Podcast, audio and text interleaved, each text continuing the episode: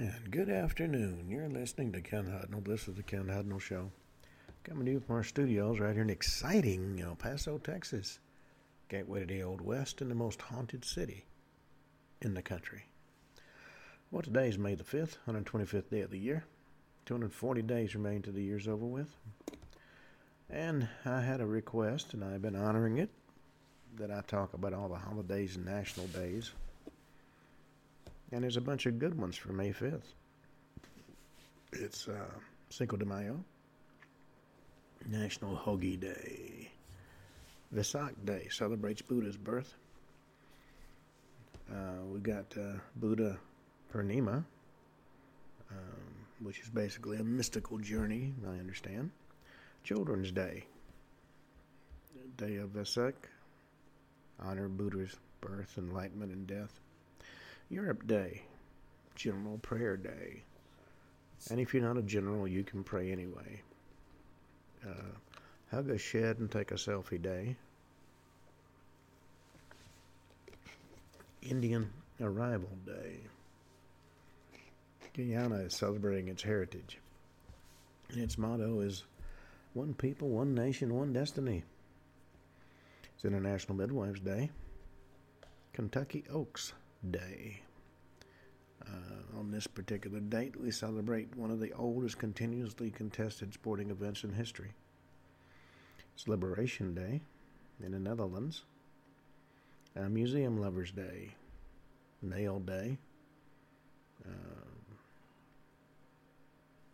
National Astronaut Day. National Cartoonist Day.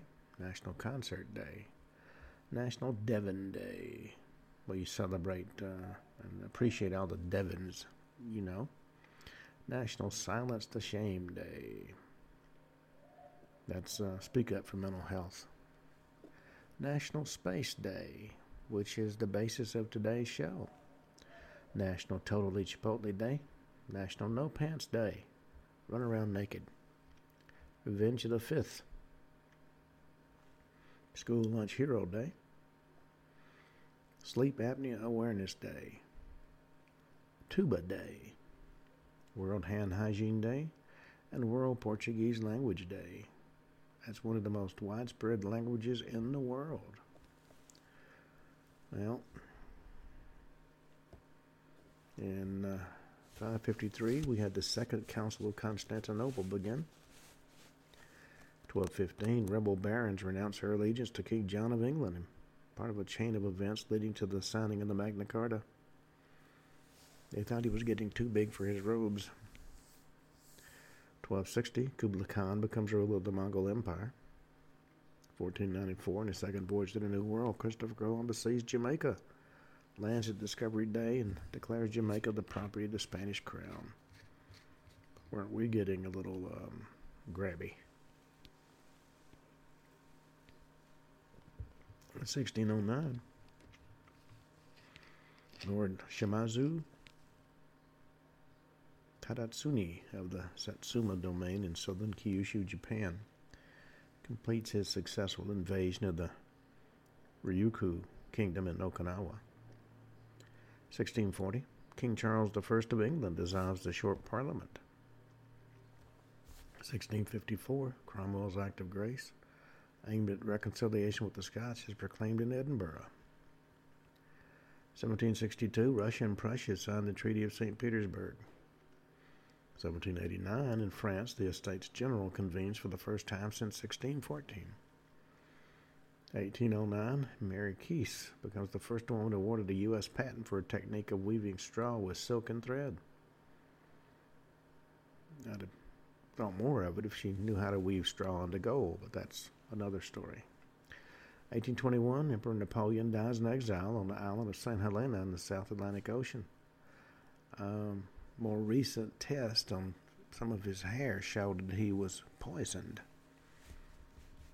eighteen twenty-one, the first edition of the Manchester Guardian, which is now known as The Guardian, is published. eighteen thirty-five, the first railway in continental Europe opens between Brussels and Mechelen. eighteen sixty-two, troops led by Ignacio Zaragoza halt a French invasion in the Battle of Puebla in Mexico. eighteen sixty-four, American Civil War, Battle of the Wilderness begins in Spotsylvania County. eighteen sixty-five, the Confederate government was declared dissolved at Washington, Georgia, and at that point it became every man for himself.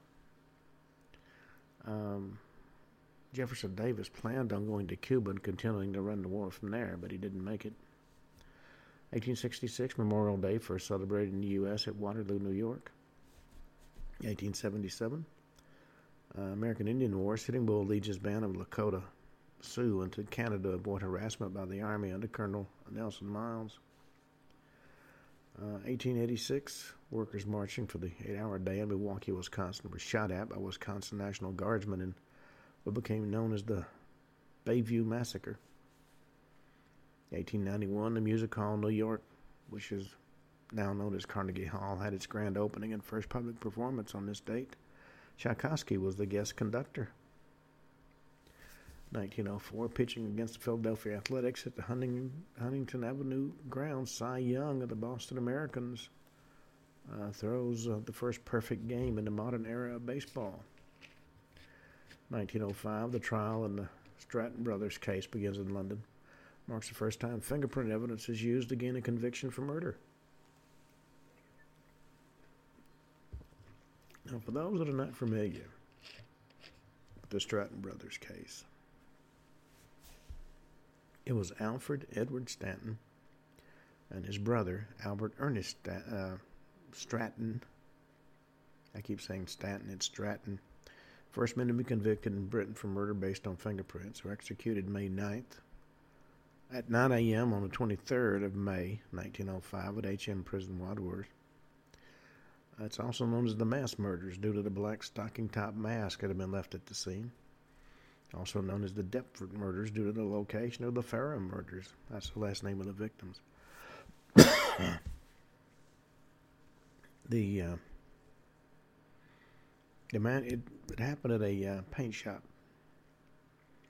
Thomas Farrah, who was seventy-one, his wife Anne, sixty-five, lived in a flat above the uh, Chapman's Oil and Color Shop, and he went in the habit of having the shop still closed at such a late hour as eight thirty in the morning. Couldn't get the door open, so Jones tried knocking, but since didn't get a response from either of the couple, he peeked through a window and saw there were chairs knocked over. So he ran for help and found Lewis Kidman, a local resident who worked at a nearby store, and the two men forced their way into the shop. And after a search, they found the body of Mister Farrah on the ground dead. Miz Farrah was barely alive, but unconscious in the couple's bed in the upstairs flat. Both showed signs of having been beaten. The doctor and the police were called. Miz Farrah was taken to the hospital. Well, despite the disarray in the shop, police didn't find any signs of forced entry. It was determined the robbery was the motive. Um, according to Jones, Mister Farrah would collect the week's earnings and deposit them in a local bank every Monday, and an empty cash box was found on the floor, which is estimated to have had about thirteen pounds in it. Um, now, that was thirteen pounds in nineteen oh five currency. That was about fifteen hundred in uh, twenty twenty-one. About two thousand, uh, one thousand seven hundred fifty to two thousand now. And to, uh, so eventually, uh, fingerprints were found that were uh, found to be those of the Strattons. All right, nineteen twenty, authorities arrest Nicola Sacco and Bartolomeo Vanzetti for alleged robbery and murder. Sacco and Vanzetti is a very famous case. nineteen thirty. The nineteen thirty uh, Bago earthquake, the former of two major earthquakes in southern Burma, killed as many as seven thousand people in Yangon and Bago. nineteen thirty-six, Italian troops invade and occupy Addis Ababa in Ethiopia. nineteen forty, the Norwegian campaign. Norwegian squads in Hegra Fortress and Vinjavingen capitulate to German forces after all the Norwegian forces in southern Norway had laid down their arms and surrendered. nineteen forty-one, Emperor Haile Selassie of Ethiopia returns to Addis Ababa. Country commemorates the date as Liberation Day or Patriots' Victory Day. The Italian Army a modern army was beaten by uh, the Ethiopians, many of whom were on horseback using spears. nineteen forty-five, World War Two, the Prague Uprising begins as an attempt by the Czech resistance to free the city from German occupation. Also in this date in forty-five, a Fugo balloon bomb launched by the Japanese Army kills six people near Bly, Oregon. And also in nineteen forty-five, the Battle of Castle Ida, one of only two battles in that war in which America's and German troops fought cooperatively. It was in the Austrian village of Idar in the Northern Tyrol region of the country. It was in the last days of the European theater of World War Two. Um, troops of the twenty-third Tank Battalion of the twelfth Armored Division of the U S twenty-first Corps, led by Lieutenant John Jack Lee, Junior, and a number of Wehrmacht soldiers, led by Major Joseph uh, Sepp Gangl, S S Hauptsturmführer Kurt Siegfried Schrader, and recently freed French prisoners of war, defended the castle from attacking forces of the uh, seventeenth S S Panzer Grenadier Division until relief from the one hundred forty-second Infantry Regiment uh, arrived.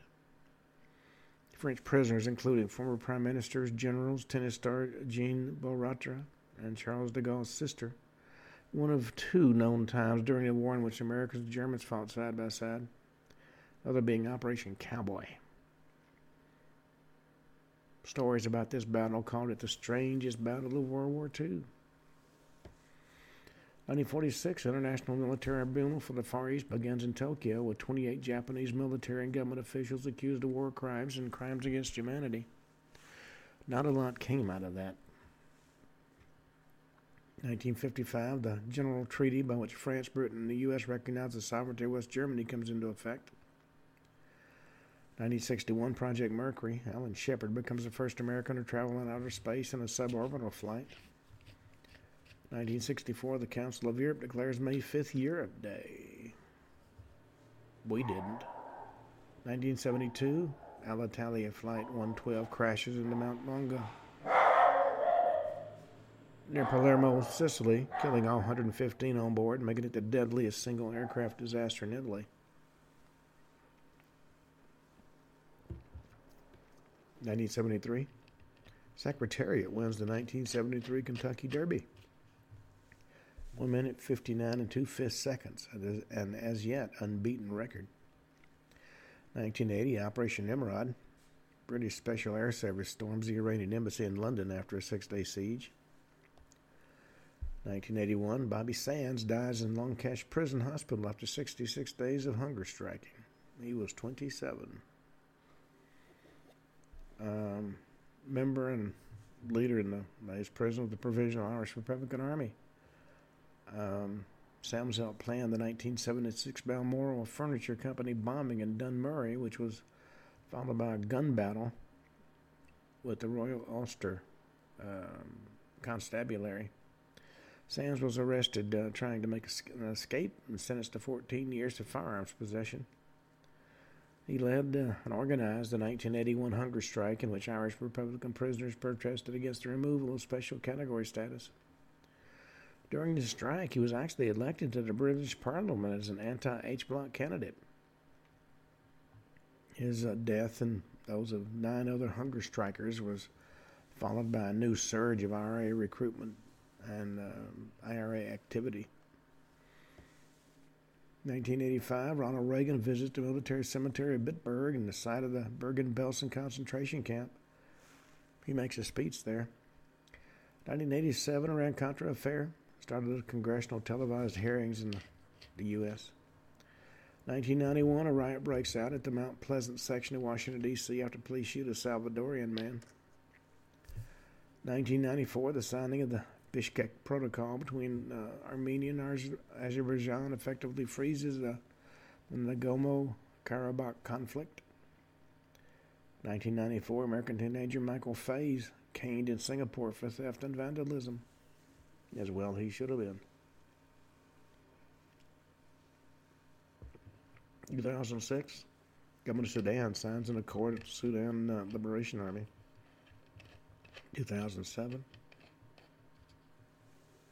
Kenya Airways Flight five oh seven crashes after takeoff from Douala International Airport in Douala, Cameroon.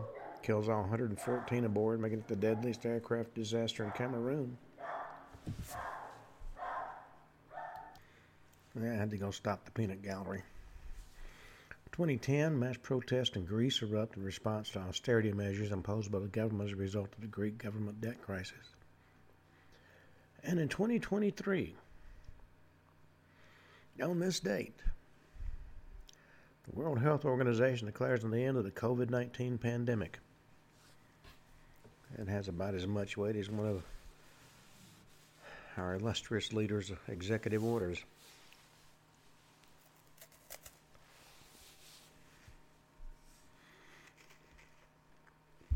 All right, as I said,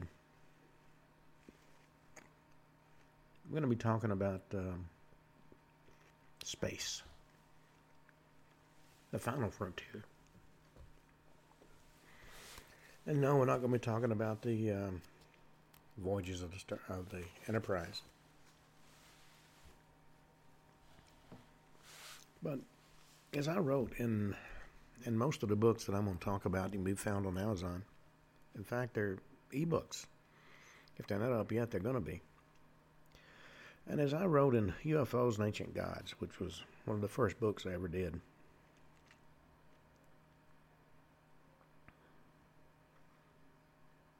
there are numerous legends of ancient gods interacting with early man to create civilization and all of its wonders. And of course, there is many who believe the ancient gods were just myths and made believe. Others believe these ancient gods were actually aliens who uh, came to the planet to exploit it for its natural resources. And the question is, did the gods create mankind, or did the gods come to exploit a pre-existing mankind? We've never had an answer to that question. We all know the story in the Christian Bible of when God cast out a third of his angels from heaven to earth because they had joined Lucifer in rebellion against God. And these fallen angels were called the Nephilim in the Bible and interbred with human females, which shows the gods and humans were at least genetically related. If Zachariah Sitchin was correct and the Anunnaki were space travelers who came to Earth to exploit it for its riches, the so-called fallen angels were rebellious spacemen who decided to take advantage of the locals. And this wouldn't be the first time that primitives mistook advanced beings and technology for something coming from the gods. A prime example of this concept is the cargo cult found in the Pacific during and after World War Two. Primitive tribesmen in the area found uh, crashed cargo planes and viewed what was on them as riches sent by the gods. In fact, an entire religion grew up around the idea that such riches came from the gods, and praying to them would keep the flow of goods coming. In their rites, the Sumerians claimed that gods came from the uh, heavens above and taught them many works and wonders of life.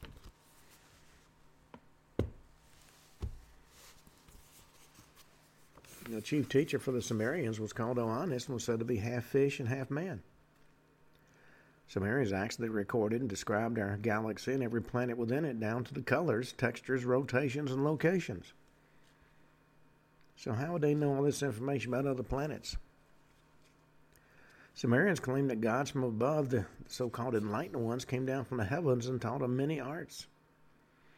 And this sounds very much like God's fallen angels may have come to earth and taught many secrets to mankind and portrayed themselves as gods in their own right.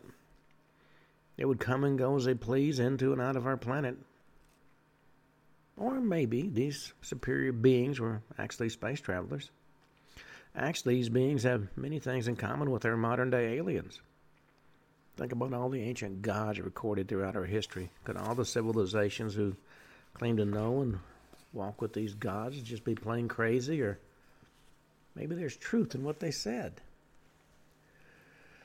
Another theory, which has a lot to be said for it, is that current civilization was based on a much older advanced civilization that was destroyed by some cataclysm. In this theory, the gods that roamed the planet and taught early man may well have been survivors of this early civilization and given a lot of their secrets to early man. and this would also account for the stories of early men walking and talking with the gods. And of course, there are also stories that the gods of earth were survivors of war in the heavens. But not all are familiar with the war that broke out in the heaven uh, when it was said that Jesus cleansed the heavens of Satan and his demons and cast them down to the earth.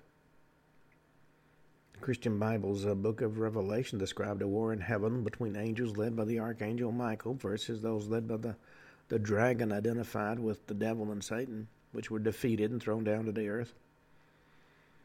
Under this theory, maybe this planet had been used as a prison planet for those defeated warriors.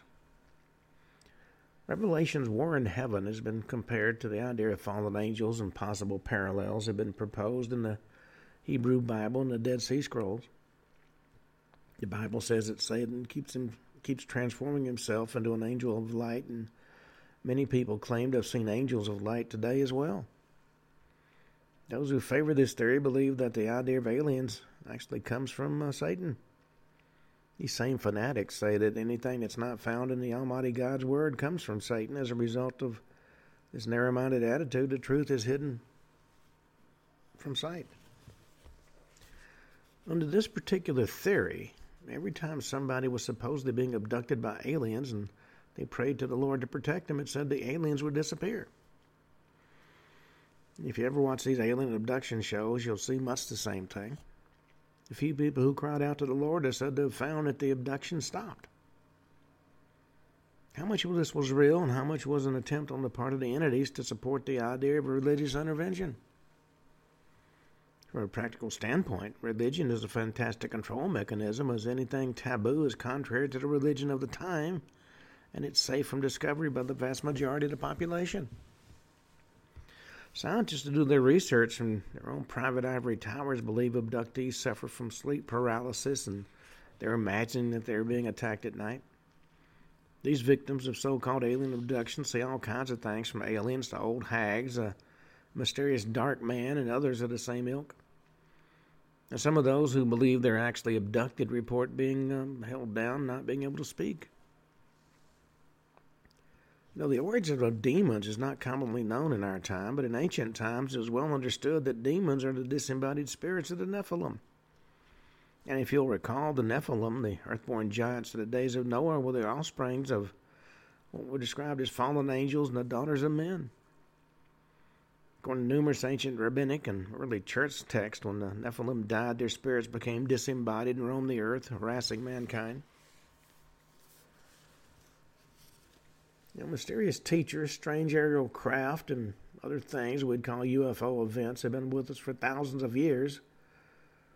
However, there are many who choose to place the beginning of the modern U F O phenomenon at the point of uh, pilot Kenneth Arnold's sighting in nineteen forty-seven, um, when he saw several um, flat discs flying over Mount Rainier. There is, nevertheless, a direct relation between U F Os and the fallen angels, and stories of encounters with angels handed down through the scriptures of many religions, and some of the arguments in favor of the angelic interpretation of ancient and modern U F O accounts. It's interesting, most people regard angels as existing in a spiritual plane only. But it would appear that angels, whether fallen or not, exist in both the physical and the spiritual plane. According to the Bible, so rifled the Nephilim and their own offspring, along with Satan's offspring, uh, which had polluted the gene pool of man eons earlier, that only Noah was pure in his ancestry, so God sent the flood to destroy everybody but Noah. Now the fallen angels are once again loose on the earth and once again mixing their D N A with ours. Who knows what's going to come out of that? The, uh, the Anunnaki are a group of deities in ancient Mesopotamian cultures. When I say ancient Mesopotamia, I mean Sumerian, Akkadian, Assyrian, and Babylonian. The name is variously written as Dauna, Danunakel, or Danuna, meaning something to the effect of those of royal blood or princely offspring. According to the Oxford Companion to World Mythology, the Anunnaki are the Sumerian de- deities of the old premortal line. They're Chaldean deities of the of fertility and uh, associated eventually with the, the underworld when they became judges. They take their name from the old sky god uh, An, who, uh, if you're familiar with uh, Zacharias Sitchin's writing, uh, An was, or Anu was the king of uh, the Anunnaki, who came from the planet Nibiru. Their relation to the group of gods known as the Igigi is unclear. According to Sitchin, and the Igigi are also those referred to as the Watchers. In theory, there was a certain number of of um, travelers sent to this planet to establish a way to uh, mine it for its um, wealth. Some of them came down to the uh, to the Earth, and some stayed on board the uh, the spacecraft. And those that stayed on board watched to make sure nothing happened to those that came to the ground. And they became known as the Igigi. Now, sometimes the um, the term the Anunnaki and the Igigi are, are uh, used synonymously, but in the Atrahasis flood myth, the Igigi are also the sixth generation of the gods who have to uh, work for the Anunnaki.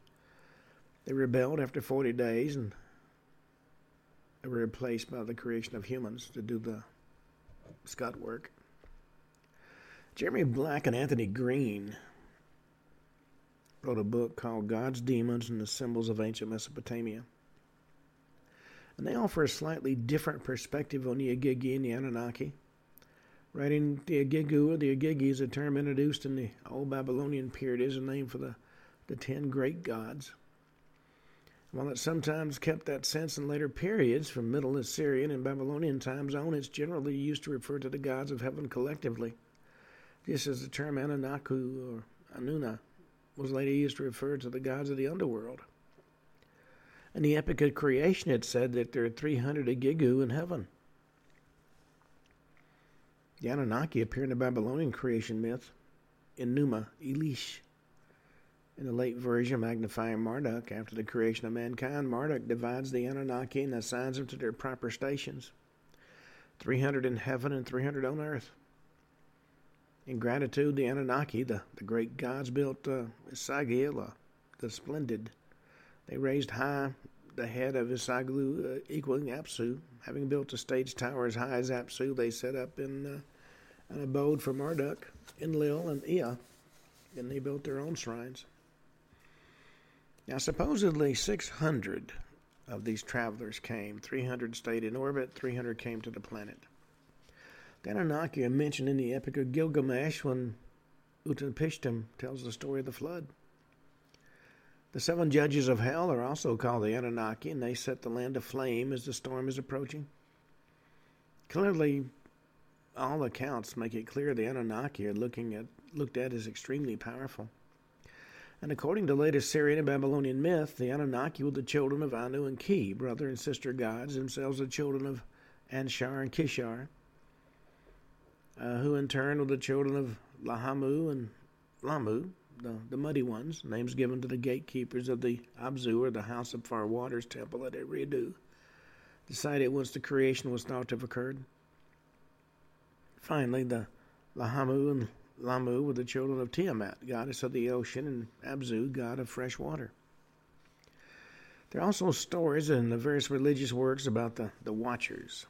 Now, Watchers is a term used in connection with biblical angels, and they occur in both plural and singular form in the book of Daniel, whose reference is made to their holiness. The apocryphal books of Enoch, the first and second centuries B C, refer to both good and bad watchers, with a primary focus on the rebellious ones. The watchers were said to be assigned to watch the earth and keep track of what the humans were up to. Others say the watchers may well be the Igigi, assigned to stay on board the spacecraft of the Anunnaki expedition. Interestingly enough, when man first went into space, an unknown orbiting craft was found in the polar orbit. It was named the Black Knight, and it's rarely spoken of by those in authority, though the last I was able to get anybody to tell me, it is still there. Nobody knows who put it there.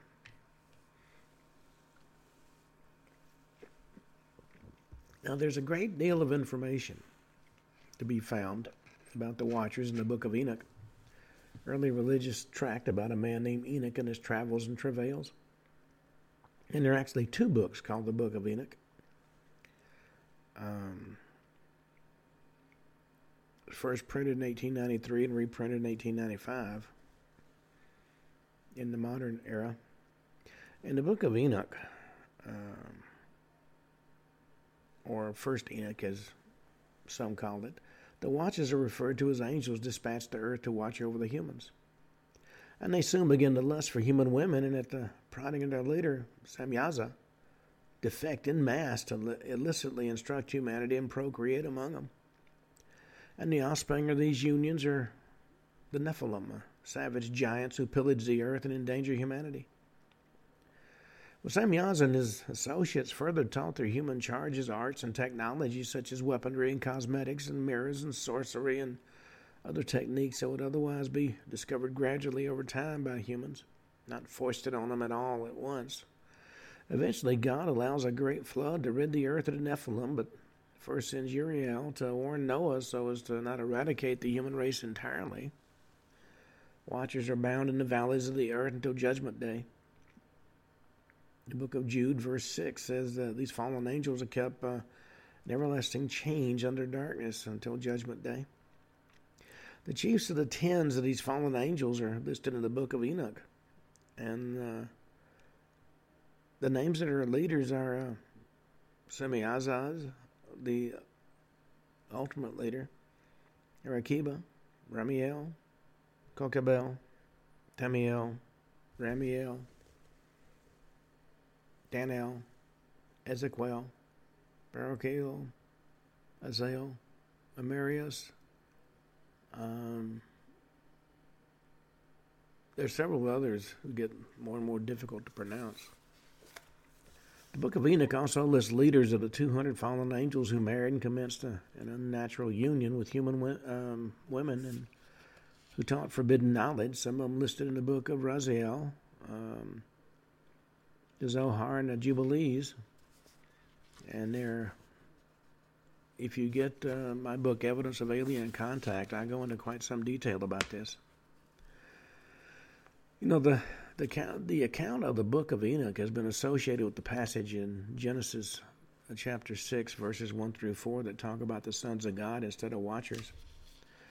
And that particular paragraph says, when men began to multiply on earth and daughters are born to them, the sons of God saw how beautiful the daughters of men were and took for them, them for their wives as many of them as they chose.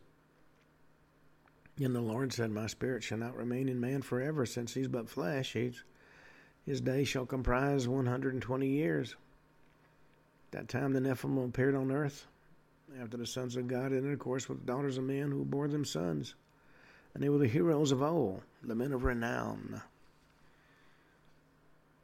And it said prior to this that uh, the human body is designed to last about nine hundred years before it literally just falls apart. Um, whatever happened during the flood is alleged to have changed um, the makeup of humans so that their lifespan was one hundred twenty max. Though I have known two people who supposedly were older than that. In the second book of Enoch, for the masculine, give a name. Um, there's Grigori and Grigory, the Jewish uh, pseudo um, epigraph in the second book of Enoch, and the Slavonic Enoch refers to the Grigori, who are the same as the Watchers found in the first book of Enoch. The Slavic word Grigori used in the book is a transcription of a Greek word in post-classical times meaning wakeful. I also interviewed uh, members of uh, the Romani. The, we call them gypsies. And they used to travel across Europe. Um, and they talked about the fact that their ancestors Uh, came in contact with the Grigori, who were said to be a race of um, what we might refer to as vampires uh, that lived in uh, Romania. Now, Chapter eighteen presents the Gregoria's countless soldiers of human appearance, as size being greater than those of giants. This might be the basis for the race of giants that's been discovered in um, North America. If you see my book, U F Os and Ancient Gods, I talk at some length about the um, the skeletons that were eight to ten feet tall that were dug up some some of the mounds found across the plains. Uh, many of them were in copper armor. They had six fingers and six toes. Uh, they're said to be located in the fifth heaven and identified as the Gregori, who with their prince uh, Saturnael rejected the Lord of Light. Now, much of what we know about the Anunnaki came from research by Zacharias Sitchin. He's long been the major investigator of the Sumerian records dating from the earliest days of Sumerian civilization. He believes his work shows that many of the biblical stories of gods and angels originated from Sumerian the activities of uh, the Anunnaki. He further claims Anunnaki roamed Earth about four hundred fifty thousand years ago, looking for the gold, which was very important in their culture. And that may be the basis of their longevity. Gold prospecting was said to have originally taken place in Africa, and, and there's a lot of evidence to support this uh, premise. Not surprisingly, such advanced beings and ships with magical technology were viewed as gods by the primitive humans. The main person was Anu, who was in charge overall and probably remained in his ship in orbit around the Earth. Zacharias Sitchin unfortunately died in twenty ten. I had the opportunity to uh, interview him several times on my earlier show. And I also, uh, when I was living in New York, had the opportunity to have lunch, lunch with him a couple of times. Um, he was an Azerbaijani, uh, born American author of books proposing an explanation for human origins involving ancient astronauts. He attributes the creation of the ancient Sumerian culture to the Anunnaki, which he said it was a race of extraterrestrials from a planet around, beyond Neptune called Nibiru. Um, I've even got a book under I'm working on about the planet Nibiru. Apparently there is a great deal of evidence and myths and legends.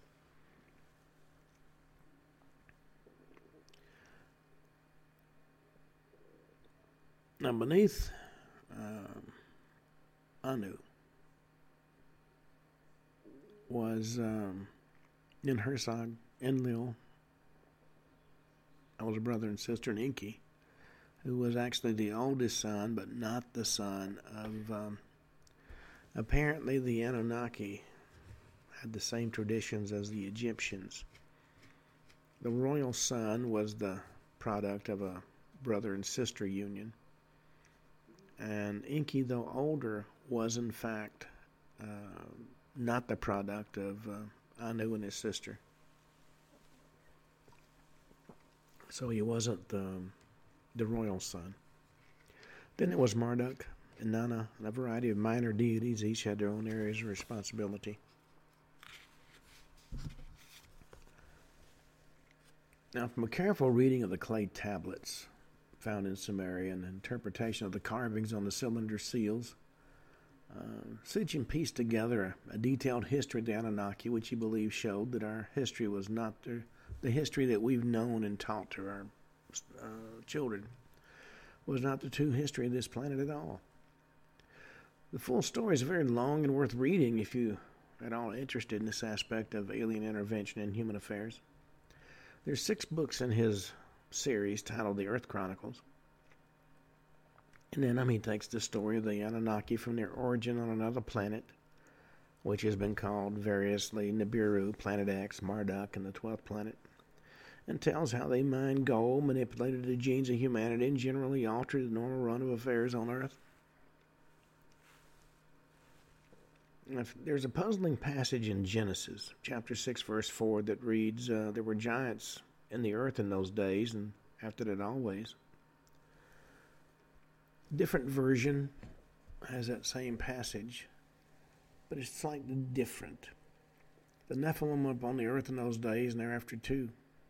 the sons of gods who cohabited with the daughters of Adam, and they bore children unto them. They were the mighty ones of eternity, the people of the Shem. Well, this could be explained as the Anunnaki coming down from above and cohabitating with um, human women. Instead of giants, the term fallen ones is better explained by their descent from the heavens in their ships. The Nephilim, according to Sitchin, the Anunnaki. Now, this variation of the on the original theme is, of course, interesting, but the main interest to me is the influence these aliens have had upon the human race. If you look at the civilization of Sumers to start, this advanced culture seemingly sprang up overnight from a gaggle of simple primitives. This new civilization bore the hallmarks of an aware and technologically capable of society at a time when no one can point to any possible precursor. Taxes, irrigation, public buildings, a powerful priesthood, a civil code, factories, all the trappings of a complex society just appeared pretty much out of nowhere. If that isn't having an influence on the human race, I don't know what is. For example, if we were bred to be slaves of a kind, isn't it interesting we have the same attitude to our animals? We breed them with little thought to their emotions, feelings, desires, or anything else. We impose our desires on them, much as the Anunnaki imposed theirs on us. And what a strange fixation we have with adornments, precious metals, and sex. The records are exact, and these same traits are those of the aliens. They enjoy gold jewelry. They altered us to be able to have sex and produce all the time, which is not the norm in most races. They generally showed us a way to behave religiously with little regard to others and to concentrate on outward show rather than inward meaning. I know these are huge generalizations, but... Alrighty. You know what I was talking about, of course, I know are huge generalizations, but the traits we exhibit as humans have to have come from someplace. And I don't s- subscribe to the theory that these are natural developments of evolution. In fact, uh, Darwin's theory of evolution is just that. It's a theory. It's never been proven.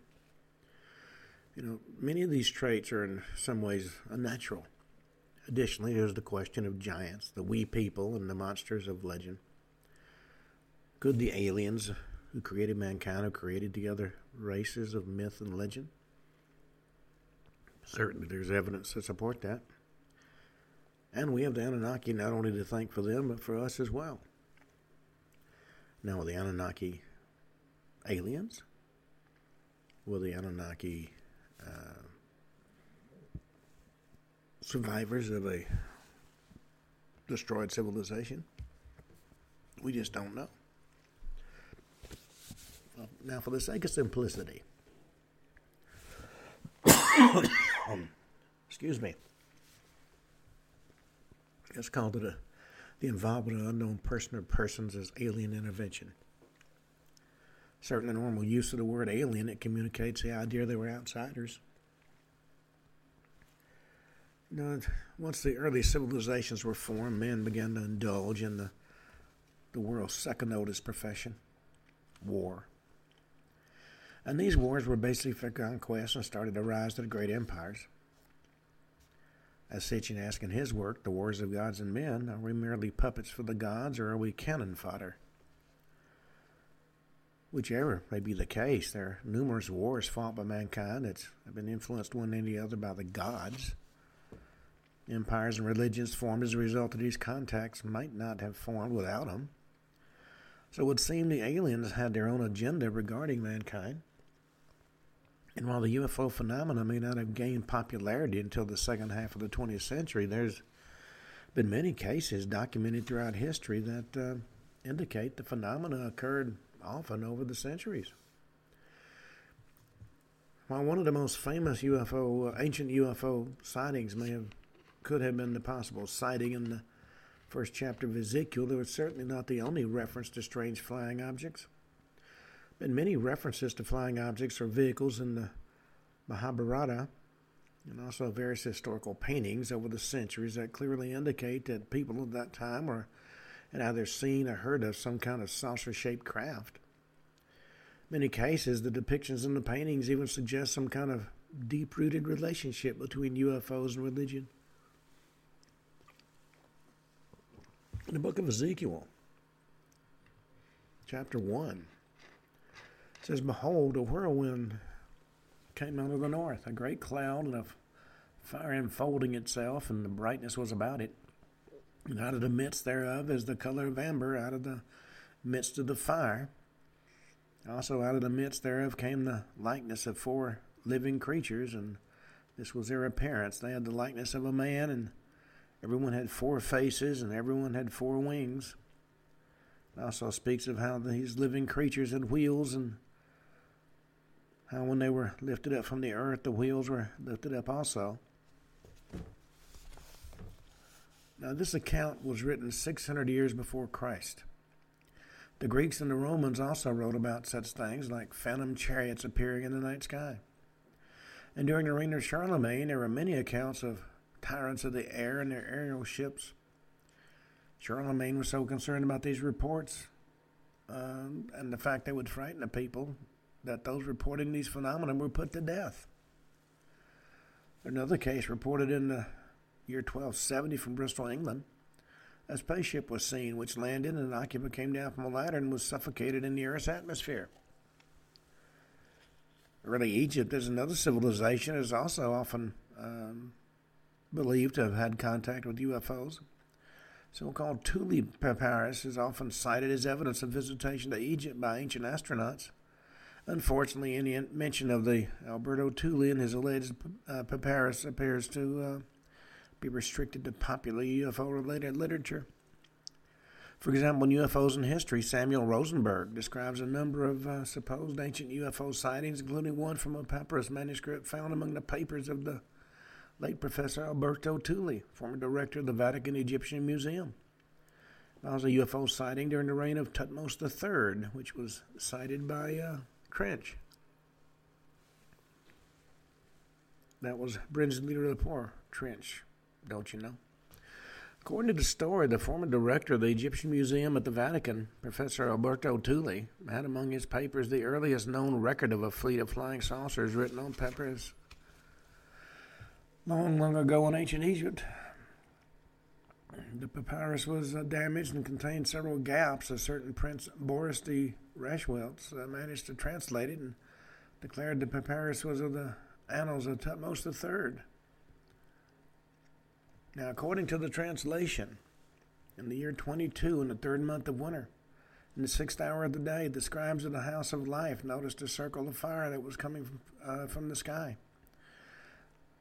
From the mouth it emitted a foul breath. It had no head. The body was one rod long and one rod wide. It had no voice. And from the hearts of the The scribes became confused, and they threw themselves down on their bellies. Then they reported the thing to the Pharaoh, and his majesty ordered it to be examined, and he was meditating on what had happened, that it was recorded in the scrolls of the House of Life. Now, after some days had passed, these things became more and more numerous in the skies. Their splendor exceeded that of the sun and extended to the limits of the four angels of the sky. High and wide in the sky was the position from which these fire circles came and went. Army of the Pharaoh looked on them uh, with him in their midst.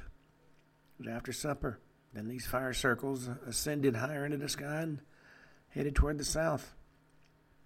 Fish and birds then fell from the sky, a, mar- a marvel never before known since the foundation of their land. And the Pharaoh uh, caused incense to be uh, brought to make peace with the earth.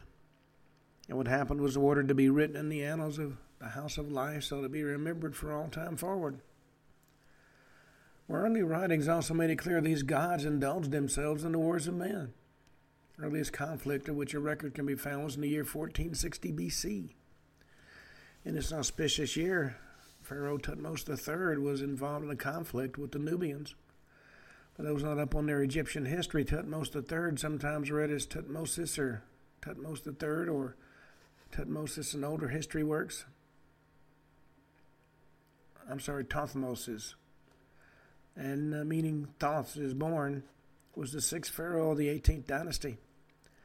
During the first twenty-two years of his reign, he was co-regent with his stepmother, Hatshepsut, who was named, the, who was herself named the pharaoh. She was the famous female pharaoh. While he was shown first on surviving monuments, both were assigned the usual royal names and insignia, and neither was given any obvious seniority over the other. And he was the head of the armies. While they considered a military genius by historians, he made sixteen raids in twenty years. He was an active expansionist ruler, sometimes called Egyptians' greatest conqueror and Napoleon of Egypt. Recorded to have captured three hundred fifty cities during his rule and conquered much of the Near East from the Euphrates to Nubia during seventeen known military campaigns. He was the first pharaoh after Thutmose I to cross the Euphrates, doing so during his campaign against uh, Mitanni. His campaign records were transcribed under the walls of the Temple of Amun at Karnak and were now transcribed under uh, into Urkundin the fourth. He's consistently regarded as one of the greatest of Egypt's warrior pharaohs, who transformed Egypt into an international superpower by creating an empire that stretched from southern Syria through to Canaan and Nubia. In most of his campaigns, his enemies were defeated town by town until being beaten into submission. His preferred tactic was to subdue a much weaker city or state one at a time, resulting in surrender of each faction until uh, complete domination was achieved. Much is known about uh, Thutmose the warrior, not only because of his military achievements, but also because of his royal scribe, army commander, uh, Tanuni. He wrote about his conquest and his reign. Prime reason why Thutmose was able to conquer such a large number of lands is because of the revolution and improvement in army weapons. When the Hyksos invaded and took over Egypt with more advanced weapons such as horse-drawn chariots, the people of Egypt learned to use these weapons. And he encountered little resistance from neighboring kingdoms, allowing him to expand his realm of influence easily. His army also carried boats on dry land. These campaigns are inscribed on the inner wall of the great chamber housing the Holy of Holies at the uh, Karnak Temple of Amun. These inscriptions give the most detailed and intense account of any Egyptian king. And after her death and his later rise to pharaoh of the kingdom, Thutmose created the largest empire Egypt had ever seen. Officially, Thutmose the third ruled Egypt for almost fifty-four years. His reign was usually dated from April twenty-fourth, fourteen seventy-nine B C to uh, March eleventh, fourteen twenty-five B C. However, this includes the twenty-two years he was co-regent to Hatshepsut, stepmother and aunt. During the final two years of his reign, he uh, appointed his son and um, successor, Amenhotep the second, as his junior co-regent. When he died, he was buried in the Valley of Kings, as well as the rest of the kings from his period in Egypt. Thutmose took one last campaign in his fiftieth regnal year, very late in his life. fourteen sixty B C, he attacked Nubia, but only went as far as the fourth cataract of the Nile. Although no king of Egypt had ever penetrated as far as he did with an army, previous kings' campaigns had spread Egyptian culture that far already, and the earliest Egyptian document found at uh, Gebel Bakal, in fact, comes from three years before that campaign. And there's a stela located in Jebel, erected in honor of Thutmose the third, which describes what was called a celestial event during his war with the Nubians. According to the, uh, the stela, a star fell to their southern position and struck those opposed to him. None could stand. In other words, he got help from the sky in that particular campaign. Well, on that note, we come to the end of today's show. It's also the end of the week. We'll be back Monday and talk about more strange topics. Till then, this is Ken Hudnall for the Ken Hudnall Show, saying have a truly great evening.